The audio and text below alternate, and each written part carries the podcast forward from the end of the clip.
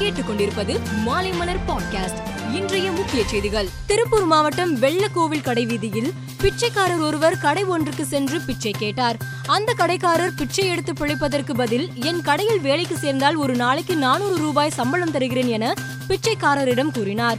இதற்கு பதிலளித்த பிச்சைக்காரர், நான் ஒரு நாளைக்கு இரண்டாயிரம் ரூபாய் சம்பாதிக்கிறேன், நீங்கள் வேண்டுமானால் என்னுடன் வாருங்கள் என கூறினார். இந்த வீடியோ இணையத்தில் வைரலாகி வருகிறது. கடலூர் பெரியகுப்பம் பகுதியில் இயங்காத எண்ணெய் சுத்திகரிப்பு நிலையத்தில் நேற்று கொள்ளையர்களை பிடிக்க சென்ற போது காவல்துறையினர் மீது பெட்ரோல் குண்டு வீசப்பட்டது.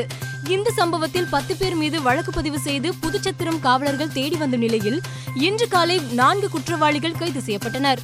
ஆறு பேர் தலைமறைவாகி உள்ளதாகவும் அவர்கள் குறித்த விசாரணை நடத்தப்பட்டு வருவதாகவும் கூறப்படுகிறது. ராஜஸ்தானின் காங்கிரஸ் கட்சியின் சிந்தனை அமர்வு மாநாடு நாளை தொடங்கி மூன்று நாட்கள் நடைபெறுகிறது. ஒன்பது ஆண்டுகளுக்கு பிறகு நடைபெறும் இம்மாநாட்டில் இரண்டாயிரத்தி இருபத்தி நான்காம் ஆண்டு நாடாளுமன்ற தேர்தலை எதிர்கொள்வதற்காக கட்சியை வலுப்படுத்துவது குறித்து வியூகம் வகுக்கப்படுகிறது. மேலும் நாட்டின் பொருளாதார நிலவரம், கொரோனா, வேளாண் பிரச்சனைகள், பெட்ரோல் டீசல் விலை உயர்வு, பொதுத்துறை பங்குகள் விற்பனை, காஷ்மீர் தொகுதி மறுவரையறை, மத்திய மாநில உறவுகள், மத அடிப்படையில் வாக்காளர்கள் ஒன்று சேர்வது ஆகிய பிரச்சனைகள் குறித்து மாநாட்டில் பல்வேறு குழுக்களாக அமர்ந்து காங்கிரஸ் நிர்வாகிகள் விவாதிக்க உள்ளனர். இந்த மாநாட்டில் நானூற்றி முப்பது காங்கிரஸ் நிர்வாகிகள் பங்கேற்கின்றனர். சமீபத்தில் கேரளாவில் தக்காளி காய்ச்சல் என்ற நோய் பரவியது. இதன் காரணமாக கேரளாவை ஒட்டியுள்ள மாவட்டங்களான மங்களூரு, உடுப்பி, குடகு, சாம்ராஜ் நகர், மைசூரு ஆகிய மாவட்டங்களில் கண்காணிக்க வேண்டும் என்று கலெக்டர்களுக்கு உத்தரவிடப்பட்டுள்ளது.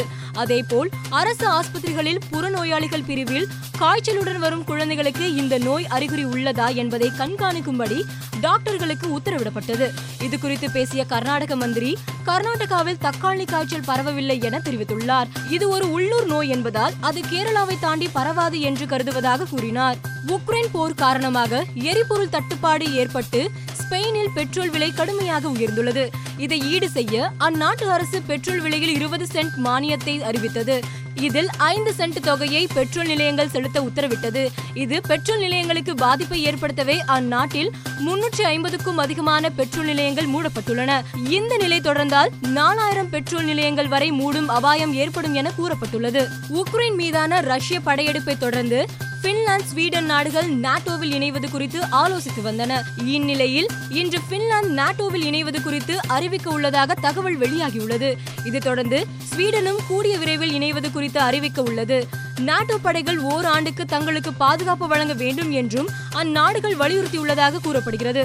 ஏற்கனவே நார்வே, டென்மார்க், பால்டிக் நாடுகள் நாட்டோவில் இடம்பெற்றுள்ள நிலையில் ஸ்வீடன், பின்லாந்து இணைப்பு நார்டிக் பகுதியை வலுப்படுத்தும் என அந்நாடுகள் கருதுகின்றன.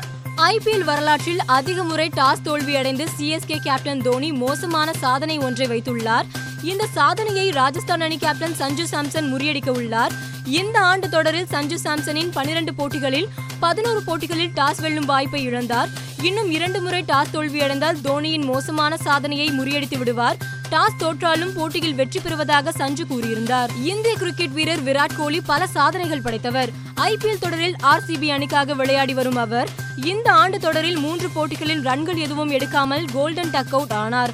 இது குறித்து பேசிய அவர், என் கிரிக்கெட் வாழ்வில் இதுபோல் மோசமாக நான் விளையாடியதில்லை.